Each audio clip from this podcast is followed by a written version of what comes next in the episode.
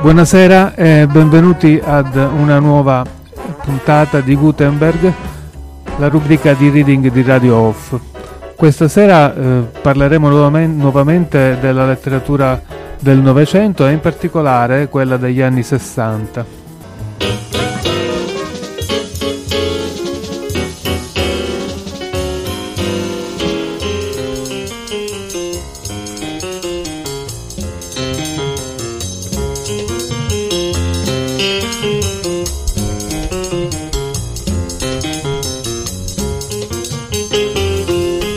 Bene, allora per il nostro viaggio nella letteratura degli anni 60 del Novecento partiamo dalla Sicilia partiamo con uno scrittore che in questo decennio ha ehm, eh, prodotto eh, una eh, notevole parte della sua, eh, dei suoi romanzi più famosi. Sto parlando di Leonardo Sciascia. Alcuni suoi romanzi molto conosciuti per, avevano per argomento la società siciliana del tempo eh, con tutte le sue caratteristiche, soprattutto con la denuncia eh, della, della, mafia, dell'omertà, dell'inganno. Eh, romanzi come Il giorno della civetta, ciascuno il suo. Ma Sciascia scrisse anche in quel periodo anche romanzi eh, diciamo, eh, storici ambientati nella storia passata della Sicilia dove però si descrivono anche qui gli stessi meccanismi di potere che poi si ritrovano nella Sicilia del Novecento. Uh, un, eh, un, meraviglioso esempio di questo uh, è il Consiglio d'Egitto, eh, ambientato eh, nel periodo della dominazione borbonica e della eh, periodo in cui eh, era in Sicilia il viceré Caracciolo, un, un viceré illuminato eh, che pestò i piedi diciamo, all'aristocrazia che si opponeva invece a questa innovazione e quindi eh, fu eh, osteggiato. In particolare una delle iniziative del vice Caracciolo per risparmiare fu quella di voler accorciare i festeggiamenti del festino da 5 a 3 giorni, suscitando le ire di tutto il mondo aristocratico. Un vento di pietà per la religione vilipesa agitava i nobili che facevano conversazione nel loro circolo di piazza Marina in un pomeriggio di fine giugno che il mare attenuava di leggera brezza, che si avvicinava alla festa di Santa Rosalia e il caracciolo aveva deciso di fare economia, ridurre da cinque a tre giorni la luminaria e i fuochi che la città tributava alla Santa decisione così grave che nemmeno quei pochi, pochissimi nobili che in qualche modo erano devoti al viceré avevano il coraggio di giustificare. Se ne stavano perciò il Regalmici, il Sorrentino, il Prades e il Castelnuovo, silenziosi in mezzo alla tempesta che infuriava. Solo Francesco Paolo di Blasi teneva un po' testa. Avvocato, paglietta anche lui, non del tutto a posto nei quarti gentilizi, con una rendita sì e no di mille onze. Già il barone Mortillaro, a nome del Senato palermitano, aveva rivolto istanza a Sua Maestà contro la blasfema decisione del viceré. E l'istanza era appoggiata a corte da una sua sorella sposata a un diplomatico spagnolo. Se ne attendeva l'esito dall'arrivo del postale, il disgusto del re, la mortificazione del caracciolo. E sostiene i giansenisti, tuonava il principe di Pietraperzia a coronale conclusione di una lunga invettiva. I giansenisti domandò già inorridito prima di sapere che cosa esattamente fossero i giansenisti il duchino della verdura. I giansenisti, appunto, confermò il principe. Credo che il duchino voglia sapere chi siano i giansenisti, intervenne il di Blasi. Già, fece il duchino. Beh, i giansenisti sono quelli che impastano la faccenda della grazia a modo loro, Sant'Agostino, insomma tutta un'eresia. Ma voi, e si voltò inferocito al di Blasi, che vi intrigate? Se il Duchino vuol sapere chi sono i giansenisti, lo chiede al suo confessore. Io in materia di fede un dito che è un dito non lo metto. Avete detto con tale orrore che il viceré protegge i giansenisti? Sì, signore, li protegge. Ogni cosa che può mandare a sfascio la religione, lui la protegge. E dunque voi sapete con certezza che il giansenismo può mandare a sfascio la religione? Me l'hanno detto e se volete saperlo me l'ha detto il vostro confessore, naturalmente. Il mio confessore e di dottrina ne ha da buttare i cani. Credete che i cani l'apprezzerebbero? Voi avete il dono di portarmi sempre fuori dal seminato ed ecco che siamo arrivati ai cani. Qui si stava parlando della festa di Santa Rosalia se non vi dispiace. Non mi dispiace. E dunque, la festa deve durare cinque giorni e chi vuol fare economia la faccia a casa propria. E se si vogliono ristorare i danni del terremoto di Messina col denaro dei palermitani, con i soldi sottratti alla festa, io dico ognuno pensi ai casi suoi e se a Messina ha avuto un disastro se lo tenga e provveda da sé. I messinesi, gente che ha sempre tentato di fottere Palermo. Il viceré non ha niente contro la città di Palermo, disse il Regalmici, ritiene soltanto che la concentrazione della nobiltà in questo luogo determini degli inciampi, delle remore al governo e al lavoro del governo. Come dire che ce l'ha con noi, disse il marchese di Villa Bianca. E non lo sapevate, sorrise Monsignor Airoldi se ne stava seduto un po' in disparte, con il Vella come al solito accanto. Ora in silenzio consumavano una deliziosa granita di limone. Don Giuseppe se la faceva scivolare in gola a grandi cucchiaiate, con visibile refrigerio. Il marchese di Villabianca portò la sua sedia vicino ai due. Con un sussurro confidò a Monsignore Sapete che stamattina il vice re ha trovato sul suo tavolo da studio un biglietto su cui era scritto a lettere grosse o festa o testa.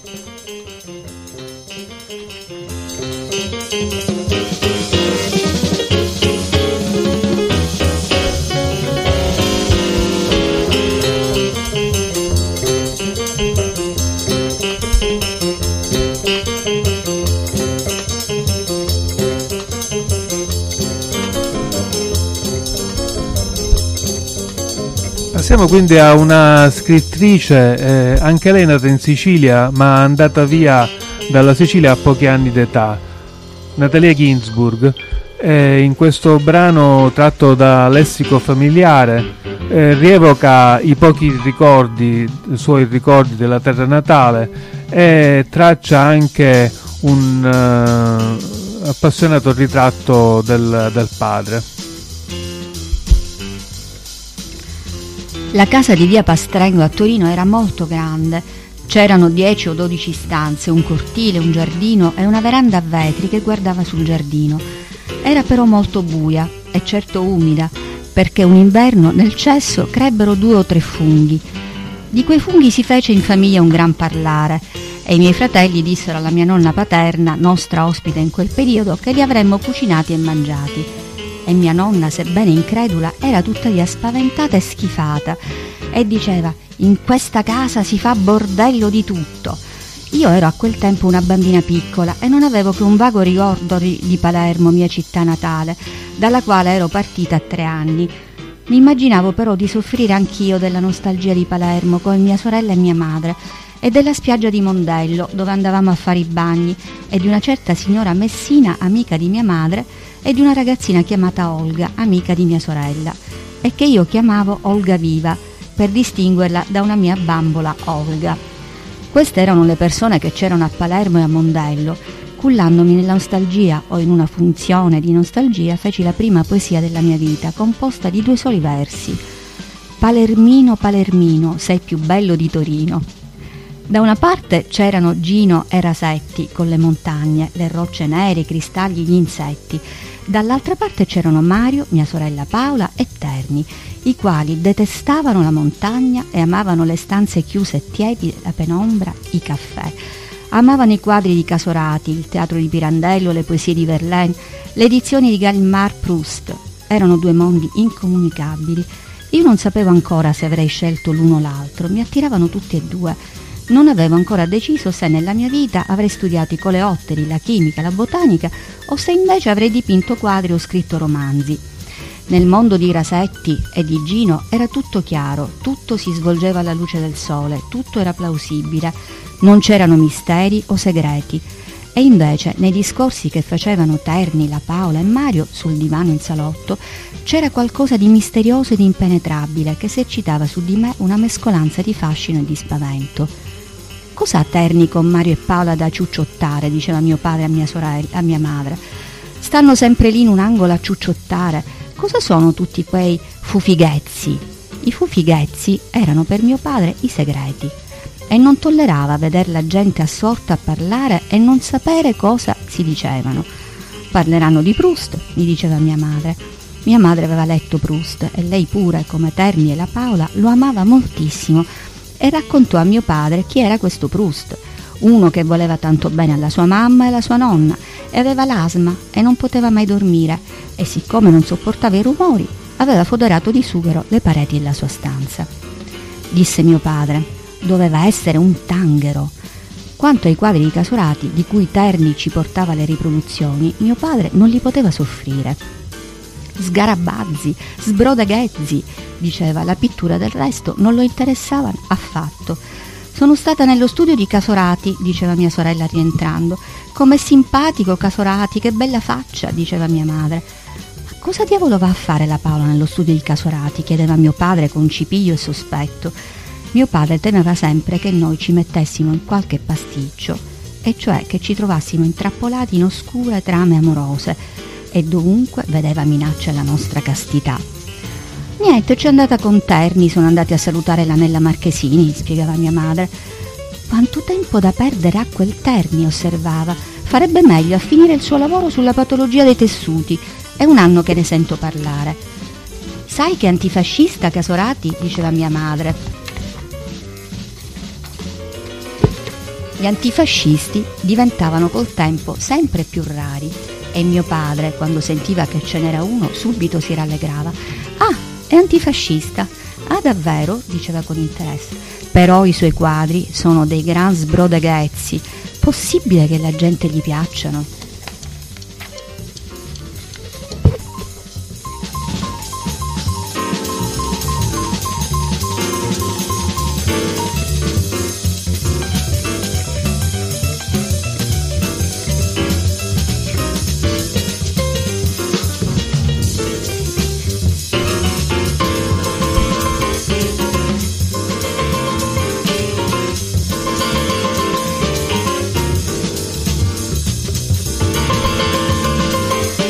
Altro romanzo eh, basato su ricordi di gioventù è quello di Raffaella Capria, eh, Ferito a morte, che vinse il, tra l'altro il premio Strega proprio nel 1961.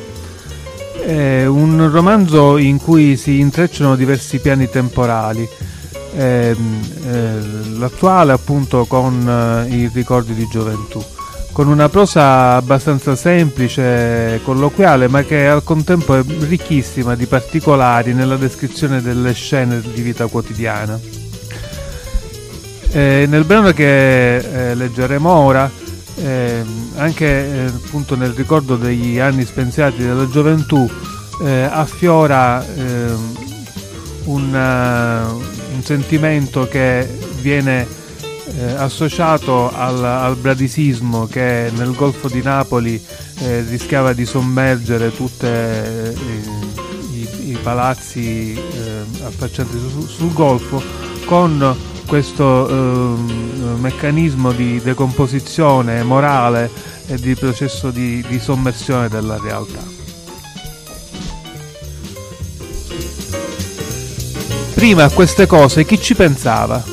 Mai notate? Adesso persino il nome, bradisismo si chiama. E a causa di questo bradisismo il palazzo affonda piano piano nel Golfo di Napoli. Oppure, mettiamola così, nel governo di Don Ramiro Guzman, duca di Medina Las Torres e viceré di Napoli, anno 1644 mi pare, resta solo il palagio fabbricato da lui nella riviera di Posillipo, che chiamasi ancora Palazzo Medina ora in gran parte ruinoso, quasi che inabitabile e, e cadente. E questa, diciamo, sarebbe la storia. Ora interviene il bradisismo. Sotto l'occhio ironico del sole spregiatore di ogni umano pensiero, la qui dolcissima ma non per questo meno feroce natura, nemica della storia, inizia la sua opera paziente, utilizzando per l'occasione una tecnica indicata appunto col nome di bradisismo, facente parte di quel piano a lunghissima scadenza che prevede l'annullamento totale di uomini e cose e di tutto quello che la ragione umana ha costruito, cioè la storia, e nel caso particolare di questo palazzo. La facciata anteriore, più esposta al mare, è un po' sbilenca, ha ceduto alla base, o è solo l'impressione? Come se il vai e vieni delle onde ne avesse cariato le fondamenta. Vento e salmastro scavano le pietre di tufo, tutte granulose, concave, sporgono solo i punti con la calce e i mattoni. Un continuo, inavvertibile sgretolio, se ci passi un dito sopra o ci appoggi una mano, senti il fruscio della polverina gialla che viene via. Negli ultimi 300 anni il palazzo ha resistito agli umori del mare, agli scossoni delle onde e delle bombe, ma i secoli lo vinceranno con la pazienza, millimetro per millimetro, fino a quando le tranquille acque napoletane canteranno vittoria in una bella giornata come questa, come fanno già sui tre o quattro scogli superstiti della villa di Poglione sotto Capoposillipo. E i pesci nuoteranno nelle stanze irriconoscibili per le incrostazioni marine, l'erosione di alghe e molluschi litofagi. È solo questione di tempo. E io sono qui ora, ma potrei essere altrove in un altro momento. A 20-30 metri dalla costa ancora si vede il fondo, tappeti erbosi l'ondulazione della sabbia. Nini, a prua, guarda il liscio nastro azzurro che scorre sotto la barca. Perfino una conchiglia bianca, grande come un'unghia, perfino quella si può vedere tremare sott'acqua. Poi solleva la testa, si volta per dire qualcosa.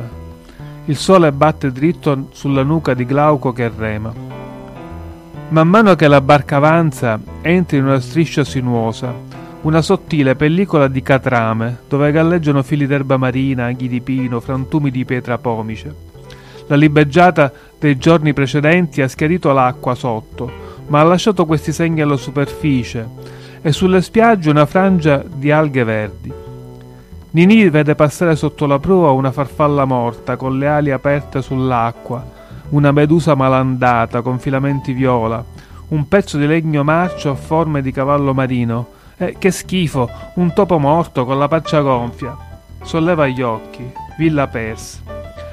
Pure allora disabitata, sempre silenziosa. Prima i tedeschi, poi requisite dagli americani, ci portavano le donne, è sempre la stessa storia, vietato l'accesso. Poi, dicono, comprata da Lauro, l'armatore. Come avrà fatto così presto a rimettersi a galla quando solo pochi anni fa gli americani l'hanno internato a Padula, dice, perché aveva collaborato? Una villa come quella, che pare la reggia di un principe arabo, ne deve valere di milioni. E questo Lauro ritorna da Padula. Tutti giurano che è un uomo finito, come se niente fosse lui invece ti compra la villa. Quant'è? Nemmeno ci pensa. E già ne parlano. È un grand'uomo. Sì, votate Lauro. I soldi fanno sempre una buona impressione. E insomma, si fanno tante chiacchiere e poi la villa è sempre sua. E anche ora il solito cartello. Vietato l'accesso.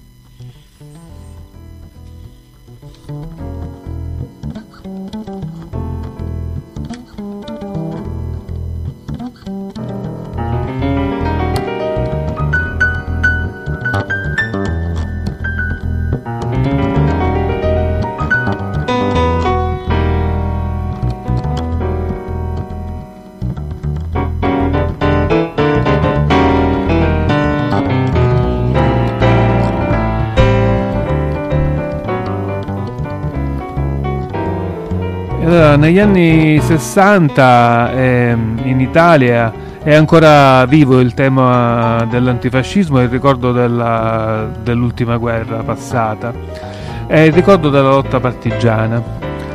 Eh, leggiamo quindi ora eh, un brano da, tratto dal partigiano Johnny di Beppe Fenoglio che ci eh, dà un, un, quadro della vita appunto dei partigiani eh, molto sincero e privo eh, di retorica, con una prosa abbastanza particolare, quella di Fenoglio, sempre piena di neologismi e soprattutto di inglesismi.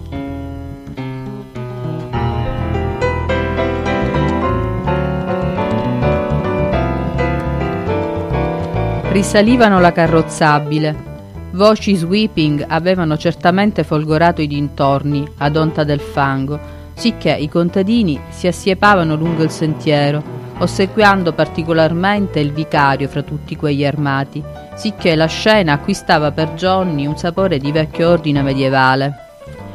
La carrozzabile ruscellava di pioggia, le macchine sgrondavano enormemente nella pianura, la città disputata sembrava stemperarsi, più bassa e più piatta, come se le fondamenta cedessero lentamente all'erosione alluvionale. L'indifferenza che poteva essere nata dalla routine svanì di colpo ed in quel suo costone di fango la città ritornò preziosa come il primo giorno d'occupazione. Il giorno dopo Johnny lasciò il comando per ritornare al Marunid, isolotto della fattoria Gamba di Legno. La mattina, mentre la pioggia batteva meno fieramente ai vetri del suo ufficio, aveva visto le guardie del corpo pestare il fango del cortile, in attesa degli addetti all'acquedotto, per scortarli in camion a sollevar le chiuse, per rendere più completa l'inondazione. Più tardi, sempre da quella finestra, aveva visto partire i guastatori agli ordini di Franco, partire per deporre le ultime mine. Partì, la città appariva come assente a se stessa, la circolazione ed il traffico minimi, i negozi aperti ma non per questo meno inaccessibili. Johnny tentò un uscio noto per rifornirsi di sigarette a borsa nera. Non sa cosa m'è successo, disse il borsaro. Un uomo vecchio e calvo, inerme e subdolo, quasi in lacrime. Sono stato derubato delle mie sigarette. Derubato, scusi il termine, trattandosi dei suoi compagni. Una sera arriva un partigiano, prende e paga. Idem la sera dopo. Solo mi consiglia di rifornirmi al massimo perché la sera dopo mi avrebbe condotto, dice, tanti tanti compratori. Io mi rifornisco per buona parte del mio povero capitale, così premuroso come lei sa di accontentare i partigiani. Ebbene, arrivano puntualmente, in quattro. Mi prendono tutto il tabacco, senza pagarmi, mettendo anzi all'alternativa dell'arresto, perché dicono la borsa nera è reato tanto per noi che per i fascisti. Singhiozzò. Lei sa che io faccio la borsa nera per pura necessità. O borsa nera o muoio di inedia. Io sono violinista ma di questi tempi non c'è più richiesta di violinisti. Ricorrere al comando non voglio, è stata grossa, ma pazienza. Cerchi al caffetale, non il barista, ma il cameriere ai tavoli.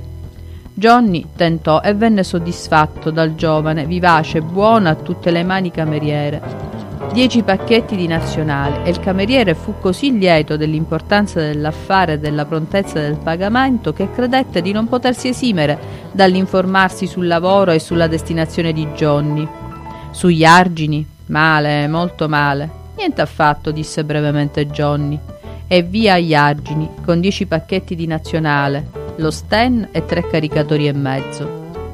Fuori città incredibile era la fradicità dei campi, la terra gelatinosa non reggeva più un uomo, ma nemmeno il semplice peso di un treppiede di mitragliatrice. Più alto dello scroscio della pioggia rumoreggiava il fiume, amplissimo, enfiato e insaccato come una belva dopo la digestione della preda, eppure sembrava aver perso virulenza, quanto acquistato in lutulenta ipertensione. Alla sinistra di Johnny le colline erano già cancellate da multiple cortine di pioggia, appena macchiate dall'ombra delle alture, mentre a destra le tanto meno alte colline dell'oltrefiume apparivano più prossime e più incombenti del naturale sulla pianura allagata. Quelle collinette dell'oltrefiume sulle quali già i brudi dei cannoni fascisti puntati al cuore della città ribelle. Nulla di umano si vedeva sulle terre. Le pattuglie partigiane, se ce n'erano, nuotavano alla cieca nei vapori rivieraschi. I contadini stavano tappati nelle stalle, legati dal tempo e dalla misteriosa apprensione. Qualche cane latrava, ma ovattato arrivava il suono.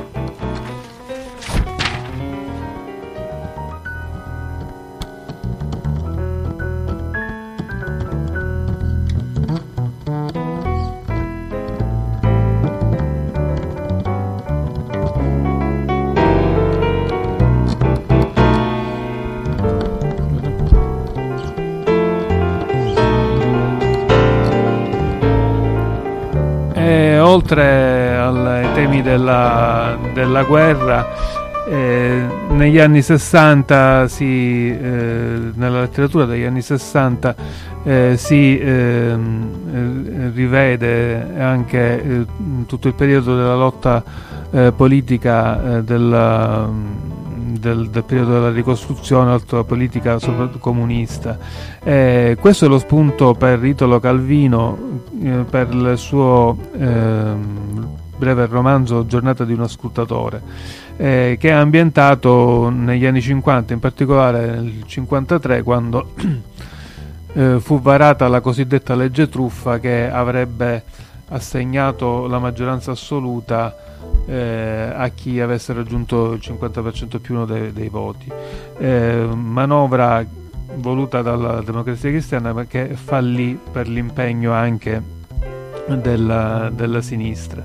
E nel racconto di uno scrutatore eh, il protagonista eh, è, è un, un, militante comunista che viene mandato a fare lo scrutatore al Cottolengo di Torino, dove sono ricoverati eh, malati eh, eh, psichici anche in eh, stato di non intendere e volere, dove quindi era abbastanza plausibile pensare che la gestione da parte eh, dei preti e delle, delle suore avrebbe eh, orientato il voto di queste persone ovviamente eh, da un lato. E quindi eh, il protagonista viene mandato lì a vigilare su questa, su questo, su, in questo seggio. Ma una volta entrato al Cottolengo, il protagonista eh, si viene eh, a scontrare e a contatto, a conoscere una realtà umana eh, fino allora appunto nascosta, sconosciuta.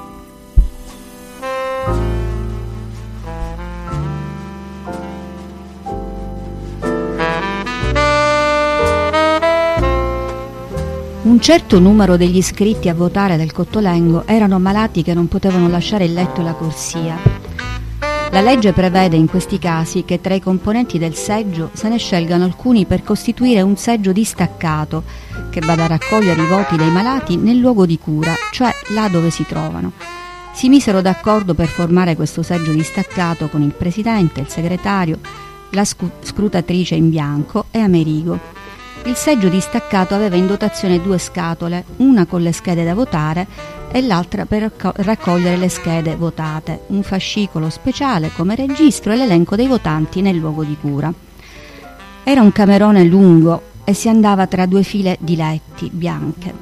L'occhio, uscendo dall'ombra della scala, provava un senso di abbagliamento doloroso, che forse era soltanto una difesa, quasi un rifiuto di percepire in mezzo al bianco d'ogni monte di lenzuola e guanciali la forma di colore umano che ne affiorava, oppure una prima traduzione dall'udito nella vista dell'impressione di un grido acuto, animale continuo, i, i, i, che si levava da un qualche punto della corsia a cui rispondeva a tratti da un altro punto un sussultare come di risato latrato, ah ah ah il grido acuto proveniva da una minuscola faccia rossa, tutta occhi e bocca aperta in un fermo riso. Il grido acuto d'un ragazzo a letto in camicia bianca, seduto, ossia che spuntava col busto dall'imboccatura del letto come una pianta viene su da un vaso, come un gambo di pianta che finiva. Non c'era segno di braccia, in quella testa, come un pesce. E questo ragazzo, pianta, pesce, fino a dove un essere umano può dirsi umano, si chiedeva Amerigo, si muoveva su e giù inclinando il busto a ogni ghi ghi. E il ah ah che gli rispondeva era d'uno che nel letto prendeva meno forma ancora, eppure protendeva una testa boccuta, avida, congestionata e doveva avere braccia o pinne che si muovevano sotto le lenzuola in cui era come insaccato fino a che punto un essere può dirsi un essere, di qualsiasi specie, e altri suoni di voci gli facevano eco, eccitate forse dall'apparire di persone nella corsia, e anche un ansare e gemere come d'un urlo che stesse per levarsi e subito si soffocasse. Questo d'un adulto. Il prete, quello col basco, era già nella corsia ad aspettarli, anche lui con in mano un suo elenco. Vedendo Amerigo si fece scuro in viso ma Amerigo in quel momento non pensava più all'insensato motivo per cui si trovava lì, gli pareva che il confine di cui ora gli si chiedeva il controllo fosse un altro, non quello della volontà popolare, ormai perduto di vista da un pezzo, ma quello dell'umano. Intanto gli altri facevano votare uno in un letto, in questo modo. Gli mettevano intorno il paravento, col tavolino dietro, e per lui la suora, perché era paralitico, votava. Tolsero il paravento, Amerigo lo guardò. Era una faccia viola, riversa, come un morto, a bocca spalancata, nude gengive, occhi sbarrati. Più che quella faccia nel guanciale affossato non si vedeva. Era duro, come un legno, tranne un ansito che gli fischiava al fondo della gola. Ma cosa hanno il coraggio di far votare? si domandò Amerigo. E solo allora si ricordò che toccava a lui impedirlo si strappò con sforzo dei suoi pensieri da quella lontana zona di confine appena intrevista. Confine tra che cosa e che cosa. E tutto quello che era di qua e al di là sembrava nebbia. Un momento disse con voce senza espressione, sapendo di ripetere una formula, di parlare nel vuoto. È in grado l'elettore di riconoscere la persona che vota per lui? È in grado di esprimere la sua volontà? Ehi, dico a lei, signor Morin, è in grado? La solita storia, disse il prete al presidente. La madre, che sta qui con loro giorno e notte, gli chiedono se la conosce. E scosse il capo con una risatina.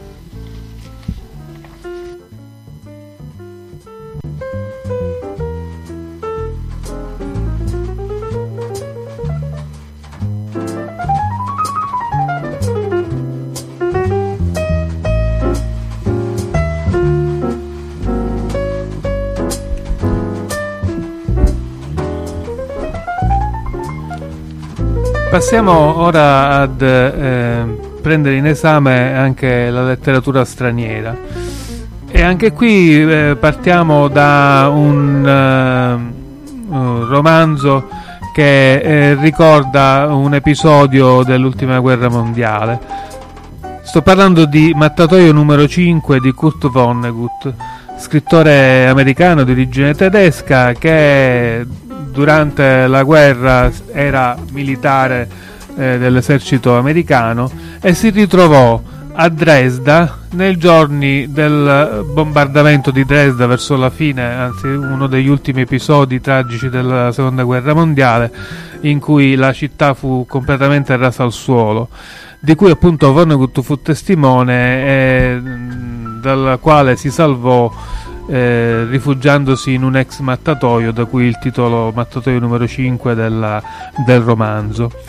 Eh, questa storia è eh, magistralmente eh, intrecciata, cioè il, il, protagonista si chiama Bill Pilgrim ed è praticamente analogamente alla sua esperienza un uomo che ha vissuto questa esperienza a Dresda, ma le, la narrazione è stupendamente intrecciata da Kurt Vonnegut con una storia quasi fantascientifica, perché il protagonista viene eh, rapito dagli eh, alieni del, eh, del, pianeta di Trasfamadore e trasferito eh, in questo pianeta dove viene esposto come in uno zoo come una rarità proveniente da, un altro mondo.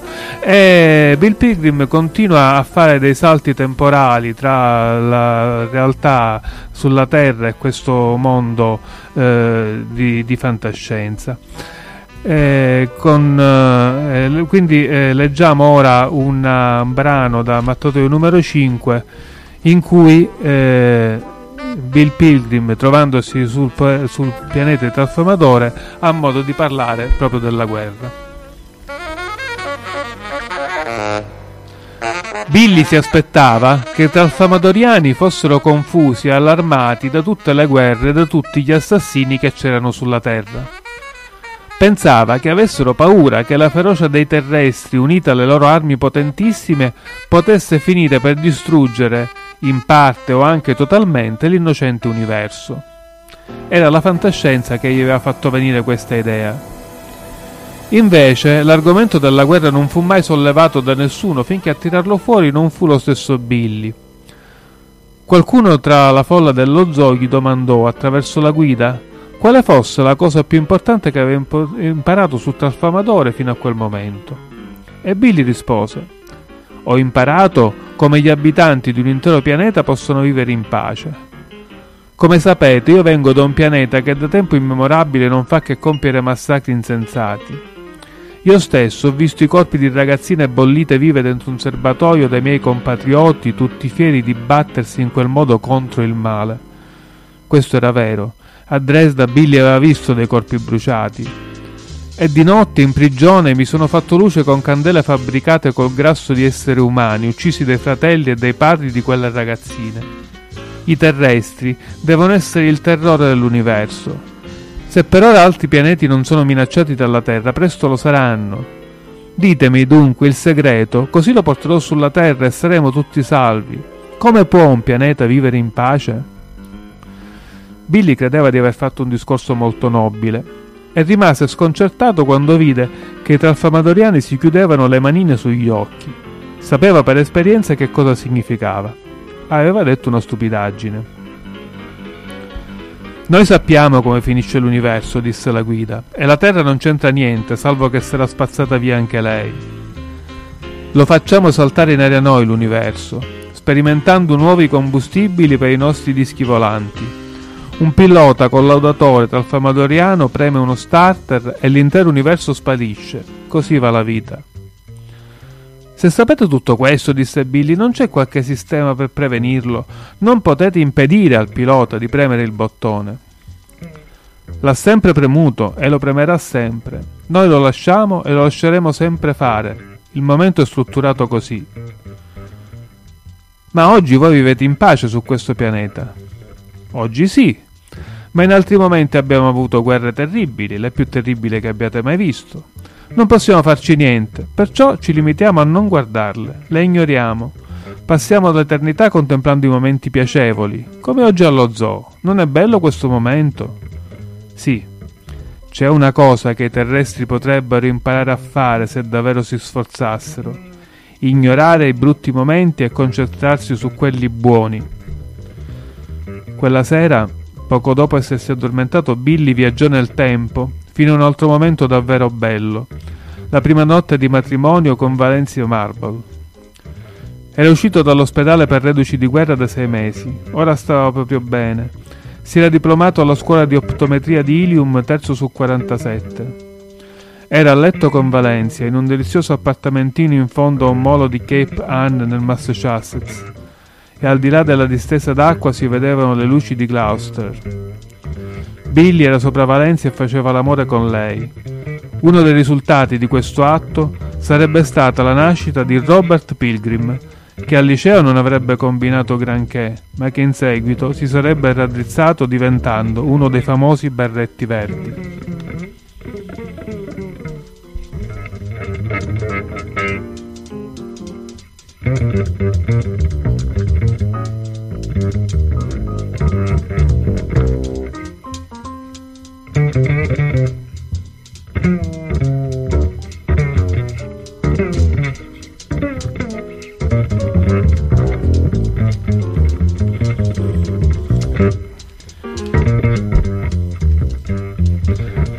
Rimaniamo nel campo della fantascienza americana.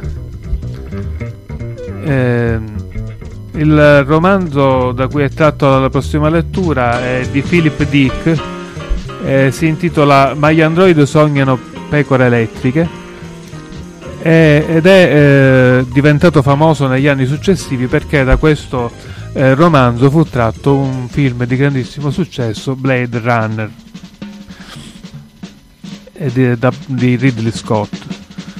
Eh, la storia è abbastanza nota, in un, un, futuro distopico gli uomini hanno creato degli androidi sempre più eh, simili agli uomini eh, che eh, a un certo punto cominciano anche a prendere coscienza eh, del fatto che eh, sono degli esseri perfetti ma hanno una, una vita limitata, eh, stabilita e quindi dopo un certo numero di anni moriranno.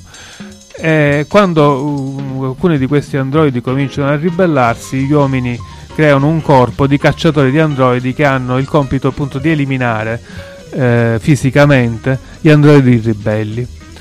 il protagonista del romanzo, eh, Descartes, è un, appunto, un cacciatore di eh, androidi eh, e in questo episodio è sulle tracce di una eh, delle, più, delle, più, pericolose eh, eh, degli androidi ribelli, una donna affascinante che fa la cantante lirica.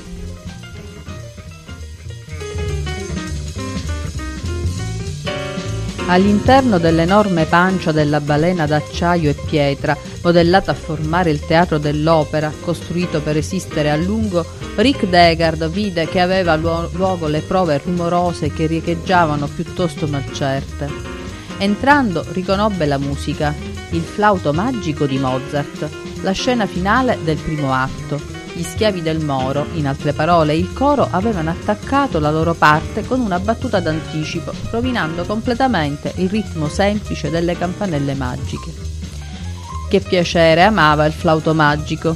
Si sedette in una poltrona della prima galleria, nessuno parve notarlo, e si mise comodo.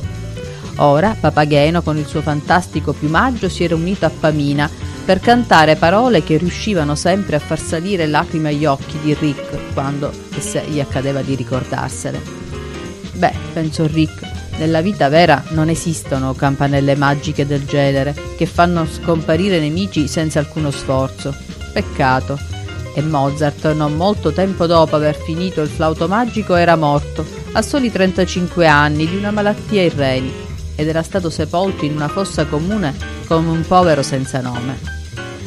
Seguendo questi pensieri si chiese se Mozart avesse avuto qualche intuizione del fatto che il futuro non esisteva, che aveva già usato tutto il poco tempo che gli spettava. Forse l'ho usato tutto anch'io, pensò nel guardare le prove che procedevano. Queste prove finiranno, lo spettacolo finirà, i cantanti moriranno, con il tempo anche l'ultimo spartito verrà distrutto, in un modo o nell'altro. Infine il nome di Mozart scomparirà e la polvere avrà vinto. Se non su questo pianeta, su un altro. Possiamo sfuggirle per un po'. Come i droidi riescono a sfuggirmi e a sopravvivere un po' più a lungo, ma sempre per un tempo comunque definito, perché poi li prendo io o li prende qualche altro cacciatore di taglie. In un certo senso, pensò, faccio parte anch'io del processo dell'entropia che distrugge tutto. Quelli dell'associazione Rosen creano e io distruggo, o così almeno loro devono vedere la questione. Intanto sul palcoscenico Papageno e Pamina erano impegnati in un dialogo. Interruppe la riflessione introspettiva e si mise ad ascoltare. Papageno. Figlia mia, cosa dovremmo dire ora? Pamina. La verità, questo diremo. Chinandosi in avanti e scrutando con attenzione, Rick studiò Pamina, agghindata in abiti pesanti ed elaborati, con il soggolo che le reggeva il velo sulle spalle e sul volto. Rilesse il foglio informativo e si appoggiò allo schienale, soddisfatto. Ho visto il mio terzo androide, Nexus G, rifletté, Luba Luft. Un po' ironico il sentimento che suscita il suo ruolo. Per quanto vitale attivo e di bell'aspetto, un androide in fuga non potrebbe certo dire la verità riguardo a se stesso perlomeno. Sul palcoscenico Luba Luft cantava e Rick rimase sorpreso della qualità di quella voce. Era a livello delle migliori, anche di quelle famose nella sua collezione di registrazioni storiche. L'associazione Rosen l'aveva costruita bene, doveva ammetterlo, e di nuovo vide se stesso subspecie eternitatis, il distruttore della forma, evocato da ciò che sentiva e vedeva lì. Forse quanto meglio funziona, quanto più lei sa cantare bene e tanto più c'è bisogno di me. Se gli androidi fossero rimasti sugli standard inferiori come i vecchi Q40 costruiti dalla The Rain Associates, il problema non, si, non esisterebbe e non ci sarebbe bisogno di quello che so fare io. Mi chiedo quando dovrei farlo, si disse. Il più presto possibile, probabilmente. Appena finita la prova, quando rientra in camerino.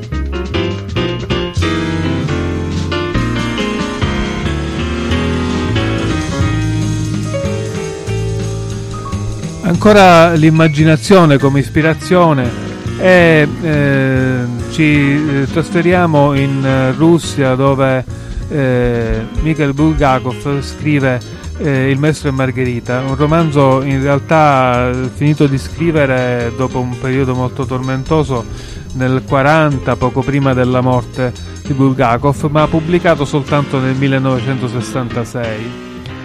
Eh, questa g- grande diciamo, fantasia e immaginazione che eh, si eh, traspare da questo romanzo eh, però ehm, serve contemporaneamente anche a denunciare eh, i mali della, de, de, de, della terra, insomma della Russia in quel caso, e anche eh, se, se, se, la storia sembra eh, eh divagare eh, su temi poco legati alle realtà. Nel, all'inizio della storia, della narrazione, eh, si vede una città di Mosca eh, immobile e eh, diciamo sonnacchiosa che viene sconvolta dall'arrivo del diavolo in persona. Eh, un essere misterioso che eh, poi contribuirà eh, al riscatto del, dell'altro protagonista, di uno degli altri protagonisti, cioè il maestro, che è un uomo eh, perseguitato nella Russia degli anni 30. Eh, in questa eh, divertente pagina iniziale eh, notiamo tra gli affiliati del diavolo, eh, perché spicca per la sua simpatia, un gatto nero.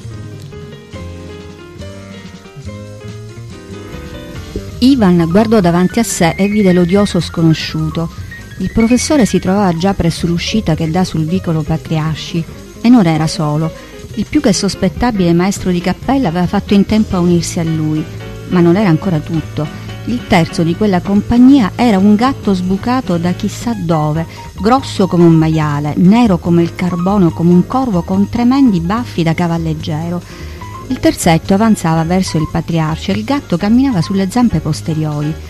Ivan si precipitò dietro ai malfattori e si convinse subito che raggiungerli sarebbe stato difficilissimo il terzetto attraversò fulmineo il vicolo e si ritrovò sulla Spiridonovka. Per quanto Ivan affrettasse il passo, la distanza tra lui e gli inseguiti non diminuiva affatto. Non fece in tempo a riaversi che dopo la calma Spiridonovka si ritrovò alle porte Nikischie, dove la sua posizione peggiorò a causa della calca.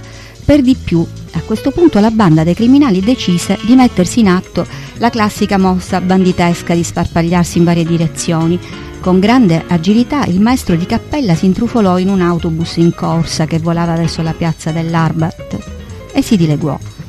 Avendo perso uno degli inseguiti, Ivan concentrò la sua attenzione sul gatto e vide quello strano animale avvicinarsi al predellino del vagone di testa del tram A, immobile alla fermata, spingere via con insolenza una donna, afferrare la maniglia e tentare perfino di dare una moneta da 10 copeche alla bigliettaia attraverso un finestrino aperto per l'afa. Il comportamento del gatto sbalordì talmente Ivan da lasciarlo immobile davanti alla drogheria sull'angolo e subito una seconda volta, ma con molta più forza, egli fu sbalordito dal comportamento della bigliettaia questa, non appena vide il gatto che saliva sul tram, gridò con una rabbia che la scuoteva tutta. È vietato ai gatti! È vietato portare gatti! Passa via, scendi, se non chiamo la polizia. Né la bigliettaia né i passeggeri furono colpiti dalla cosa principale. Non dal fatto che un gatto salisse sul tram, questo poteva ancora passare, ma dal fatto che volesse pagare il biglietto. Il gatto si dimostrò animale non soltanto solvibile, ma anche disciplinato alla prima sgridata della bigliettaia cessò l'attacco, si staccò dal predellino e si sedette alla fermata, soffregandosi i baffi con la monetina. Ma non appena la bigliettaia diede il segnale, il tram si mosse e il gatto si comportò come chiunque sia cacciato da un tram, sul quale deve viaggiare per forza. Dopo essersi lasciato passare davanti tutte e tre le vetture, balzò sulla parte posteriore dell'ultima, si afferrò con la zampa a un tubo che usciva dal veicolo e filò via economizzando in tal modo il prezzo della corsa. Per colpa di quello sporco gatto, Ivan per poco non perdeva il principale dei tre, il professore, ma per fortuna quello non fece in tempo a tagliare la corda. Ivan Ivan vide il berretto grigio emergere tra la folla all'inizio della Bolsa Janikiskaya, ora via Herzen. In un batter d'occhio vi arrivò anche lui, ma senza alcun successo. Il poeta affrettò il passo, poi si mise a trottare, urtando i passanti, eppure non riuscì ad avvicinarsi al professore nemmeno di un centimetro.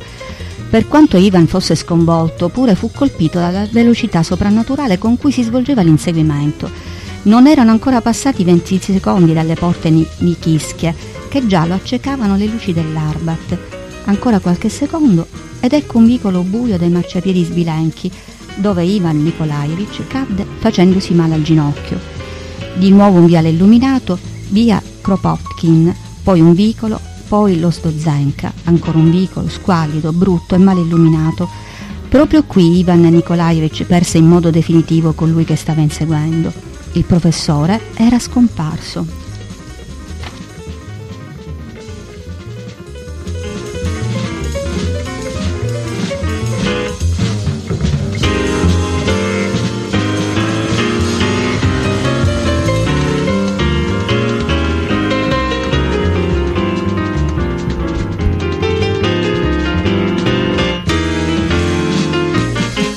Passiamo ora in Francia. Qui eh, l'immaginazione prende le forme un po' eh, eh, immag- veramente molto immaginarie del surrealismo e del movimento della patafisica.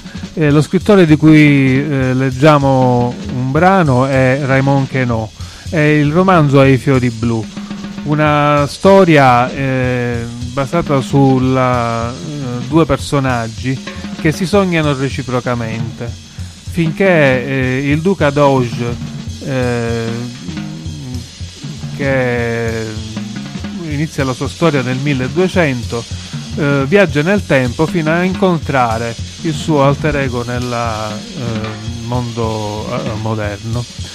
Eh, questo romanzo è eh, così pieno di eh, neologismi, giochi di parole, ehm, eh, tipici di, di, di, questa corrente surrealista che pone un serio problema di traduzione eh, in italiano.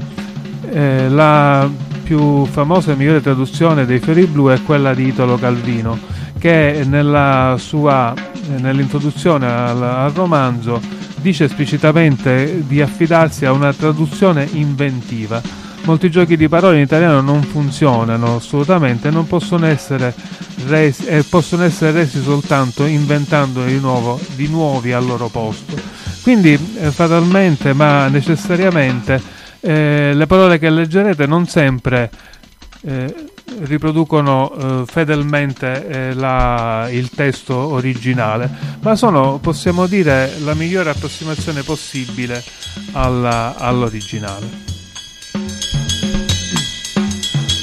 Il 25 settembre 1264, sul fare del giorno, il duca Doge salì in cima al torrione del suo castello per considerare un momentino la situazione storica e la trovò poco chiara.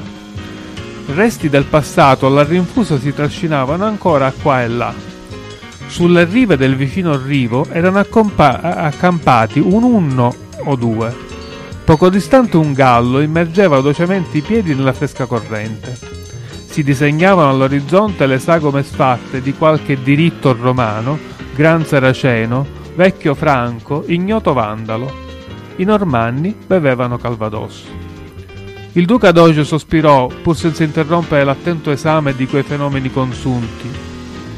Gli unni cucinavano bistecche alla tartara, i gaulois fumavano gitan, i romani disegnavano greche, i franchi suonavano lire, e i saracineschi chiudevano persiane. I normanni bevevano calvados. Tutta questa storia, disse il duca Doge, tutta questa storia per un po' di giochi di parole, per un po' di anacronismi. Una miseria. Non si troverà mai via, tu- via d'uscita? Affascinato, continuò per alcune ore a osservare quei rimasugli che resistevano allo sbriciolamento. Poi, senza alcuna ragione apparente, lasciò il suo posto di vedetta e scese ai piani inferiori del castello dando di passato sfogo al suo umore, cioè alla voglia che aveva di picchiare qualcuno. Picchiò non la moglie in quanto che defunta, bensì le figlie, in numero di tre. batté servi, tappeti, qualche ferro ancora caldo, la campagna, batté moneta e alla fin fine la testa nel muro. Ciò fatto gli venne voglia di un viaggetto e decise di recarsi nella città capitale in umile arnese accompagnato solo dal, pag- dal paggio Muscagliò. Tra, scelse tra i palafreni il suo cavallo favorito, chiamato Demostene perché parlava, pur col morso fra i denti. Ah, mio buon Demò, disse il duca d'Oggio con voce lamentosa, quanta tristezza, quanta malinconia mi opprimono. Coraggio, vossignoria si mette in sella, andiamo a spasso. Dove vuole che la porti, signoria? Lontano, scegli tu. Il duca d'Oggio montò in groppa Sten, che fece la seguente proposta. Che ne direbbe vostra signoria di andare a vedere a che punto sono i lavori della chiesa di Notre Dame? Se la tirano tanto in lungo quei franchi muratori, finiranno per mettere su una maomeria. E perché no un buddistero o un battilaozzero o un confusionale? Non bisogna vedere tutto così nero, signoria. In strada coglieremo l'occasione per porgere il nostro feudale omaggio al Santo Re Luigi, nono del suo nome. Stan continuava a ciarlare allegramente e lanciava meni frizzi a quelli che lo guardavano passare. I Celti con aria gallicana, i Romani con aria cesarea, i Saraceni con aria cerealicola, gli Unni con aria univoca, i Franchi con aria sorniona, i Vandali con aria vigile urbana. I Normanni bevevano Calvados. Nell'inchinarsi al passaggio del loro amato signore, i villici bofonchiavano oscure minacce, ma sapendo che sarebbero rimaste senza seguito, non le spingevano più lontano dei propri baffi chi li aveva. Sulla strada maestra, Sten andava di buon passo e stava zitto. Non c'era traffico e lui non trovava più interlocutori. Non voleva importunare il suo cavaliere che sentiva sonnecchiare e il duca Doge finì per addormentarsi.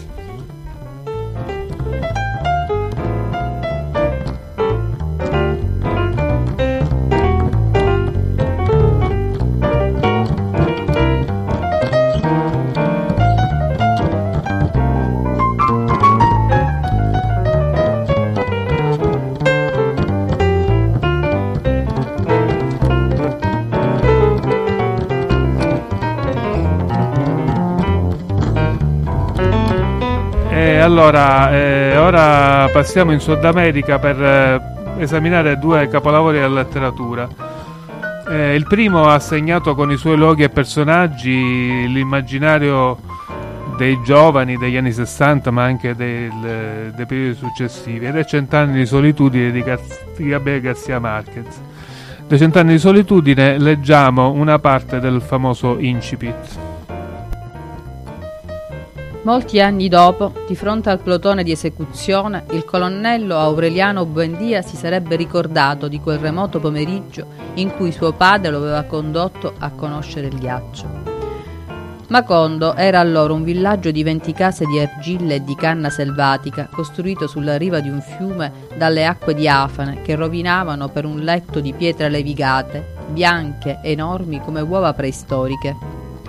Il mondo era così recente che molte cose erano prive di nome e per citarle bisognava indicarle col dito. Tutti gli anni, verso il mese di marzo, una famiglia di zingari cenciosi piantava la tenda vicino al villaggio e con grande frastuono di zufoli e tamburi faceva conoscere le nuove invenzioni. Prima portarono la calamita, uno zingaro corpulento con barba arruffata e mani di passero, che si presentò col nome di Melche- Melchiades, diede una truculenta manifestazione pubblica di quella che egli stesso chiamava l'ottava meraviglia dei savi alchimisti della Macedonia. Andò di casa in casa trascinando due lingotti metallici e tutti sbigottirono vedendo che i paioli, le padelle, le molle del focolare e i treppiedi cadevano dal loro posto e i legni scricchiolavano per la disperazione dei chiodi e delle viti che cercavano di schiavarsi e perfino gli oggetti perduti da molto tempo ricomparivano dove pure erano stati lungamente cercati e si trascinavano in turbolenta sbrancata dietro ai ferri magici di Melchiades. Le cose hanno vita propria, proclamava lo zingaro con aspro accento. Si tratta soltanto di risvegliargli l'anima. José Arcadio Buendia la, smisurata, la cui smisurata immaginazione andava sempre più lontano dell'ingegno della natura e ancora più in là del miracolo e della, ma- della magia, pensò che era possibile servirsi di quell'invenzione inutile per sviscerare l'oro dalla terra.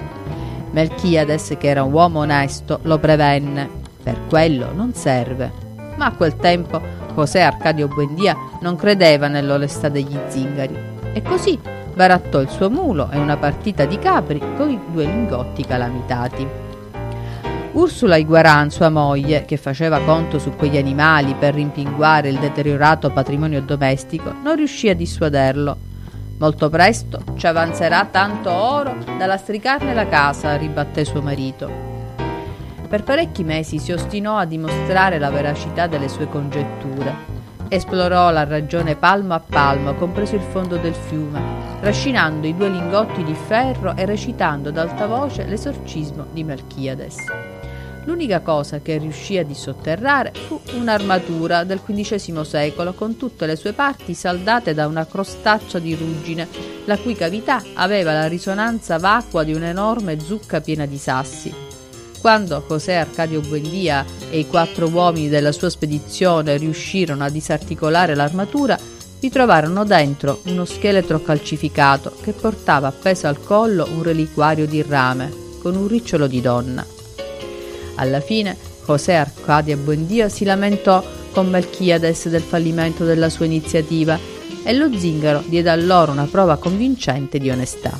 Gli restituì i dobloni in cambio dei lingotti e gli lasciò inoltre delle mappe portoghesi e diversi strumenti di navigazione. Scrisse di suo pugno una succinta sintesi degli studi del monaco Hermann, che lasciò a sua disposizione perché potesse servirsi dell'astrolabio, della bussola e del sestante. José Arcadio Buendia trascorse i lunghi mesi di pioggia chiuso in uno stanzino che aveva costruito in fondo alla casa perché nessuno turbasse i suoi esperimenti. Tralasciò completamente i propri doveri domestici, rimase nel patio per notti intere a sorvegliare il corso degli astri e fu sul punto di contrarre un'insolazione mentre cercava di stabilire un metodo esatto per trovare il mezzogiorno. Quando fu esperto nell'uso e nel maneggio dei suoi strumenti, ebbe una nozione dello spazio che gli permise di navigare per mari incogniti, di visitare territori disabitati e di allacciare rapporti con esseri splendidi, senza bisogno di lasciare il suo laboratorio. Fu in quel periodo che prese l'abitudine di parlare da solo, vagando per la casa senza badare a nessuno, mentre Ursula e i bambini si rompevano la schiena nell'orto per coltivare il banano e la malanga, la manioca, il ligname, la uiame e la melenzana. Improvvisamente, senza alcun preavviso, la sua febbrile attività si interruppe e fu sostituita da una specie di allucinazione. Rimase come stregato per parecchi giorni, continuando a ripetere a se stesso a bassa voce una sfilza di sorprendenti congetture, incapace egli stesso di dar credito al proprio raziocinio.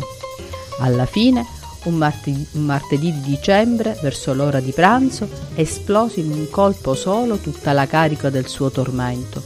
I bambini avrebbero ricordato per il resto della loro vita l'augusta solennità con la quale il padre si sedette a capotavola, tremante di febbre, consunto dalla veglia prolungata e dal fermento della sua immaginazione, e rivelò la sua scoperta. La terra è rotonda, come un'arancia.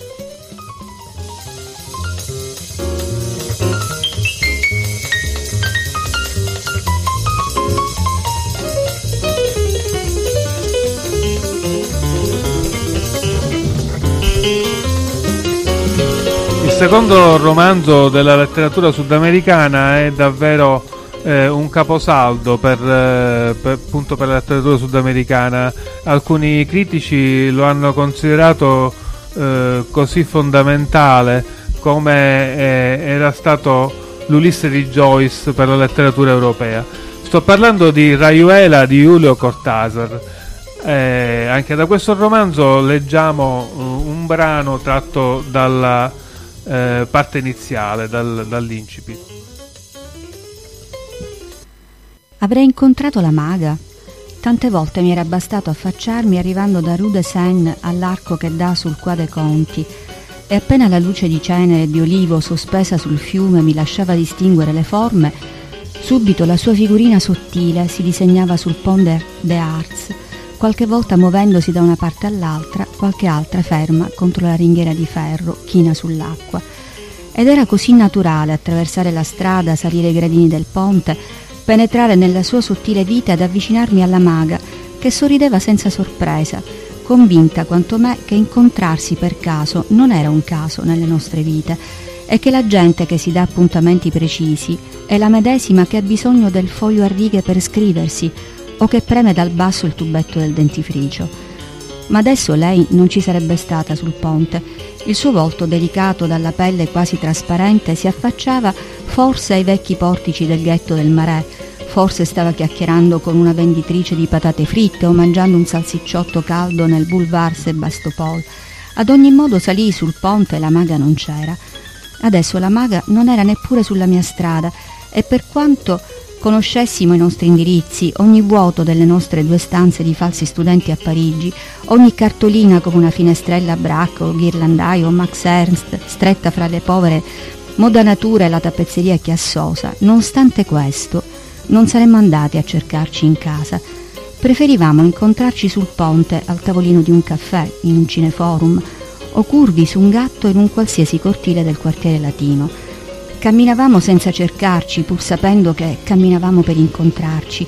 Oh maga, a ogni donna che ti somiglia, ti somigliava s'addensava intorno un silenzio assordante, una pausa tagliente e cristallina che finiva per crollare tristemente, come un ombrello bagnato che si chiuda.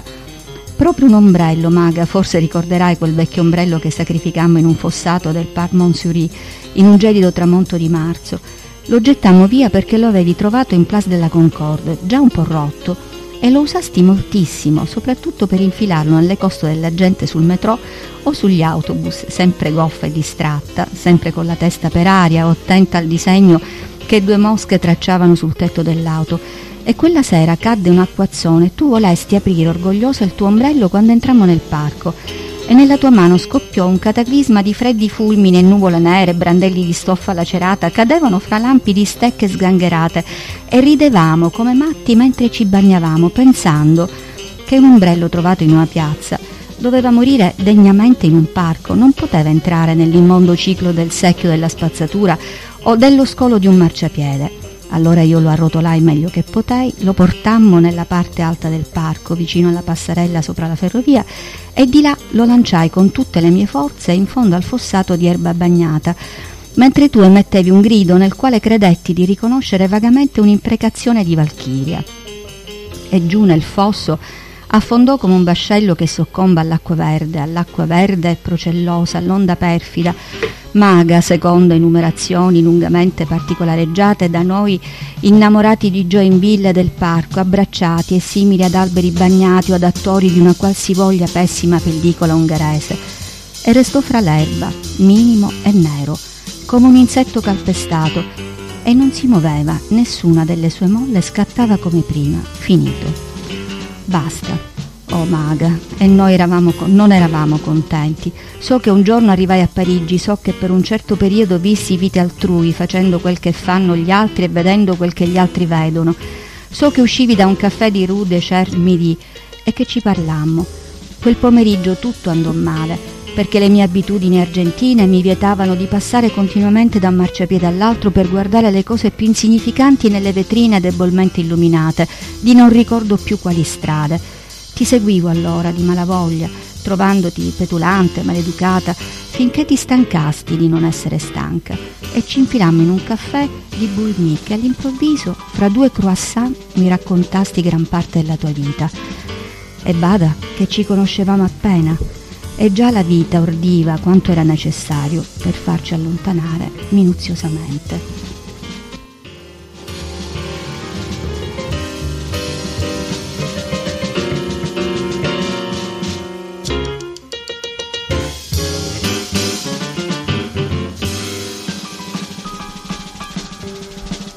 L'ultimo brano eh, di questa sera eh, non è eh, di, un, di, uno scrittore, bensì di un uomo politico che fu un protagonista degli anni 60, Robert Kennedy.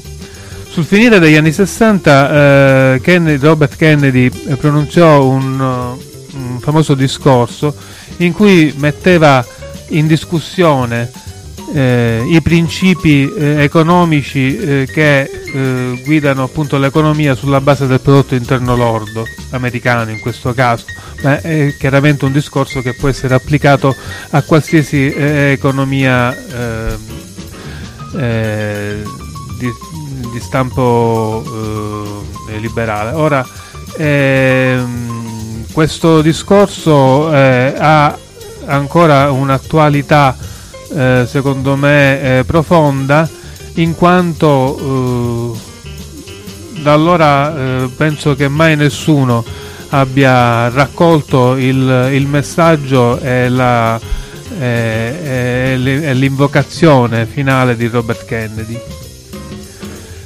Non troveremo mai un fine per la nazione né una nostra personale soddisfazione nel mero perseguimento del benessere economico nell'ammassare senza fini beni terreni. Non possiamo misurare lo spirito nazionale sulla base dell'indice Dow Jones né i successi del paese sulla base del prodotto interno lordo. Il prodotto interno lordo comprende anche l'inquinamento dell'aria e la pubblicità delle sigarette e le ambulanze per sgomberare le nostre autostrade dalle carneficine del fine settimana.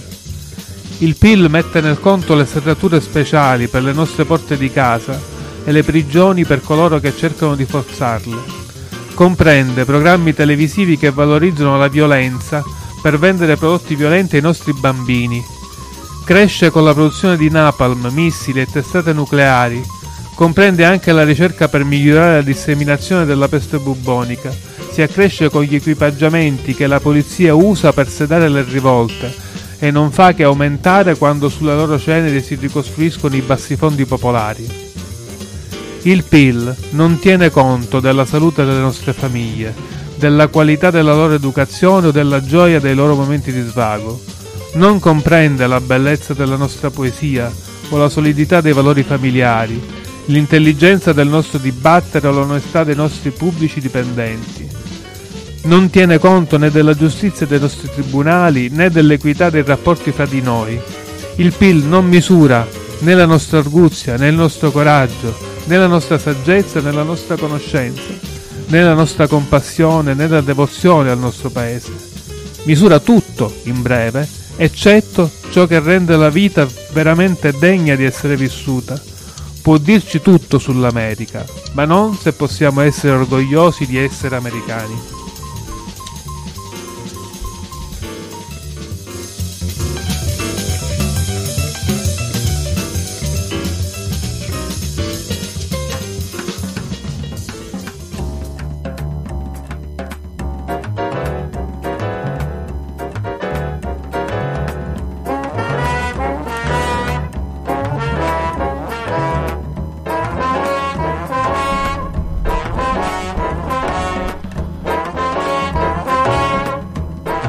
Chiude qui questa puntata di Gutenberg, la rubrica dei reading di Radio Off.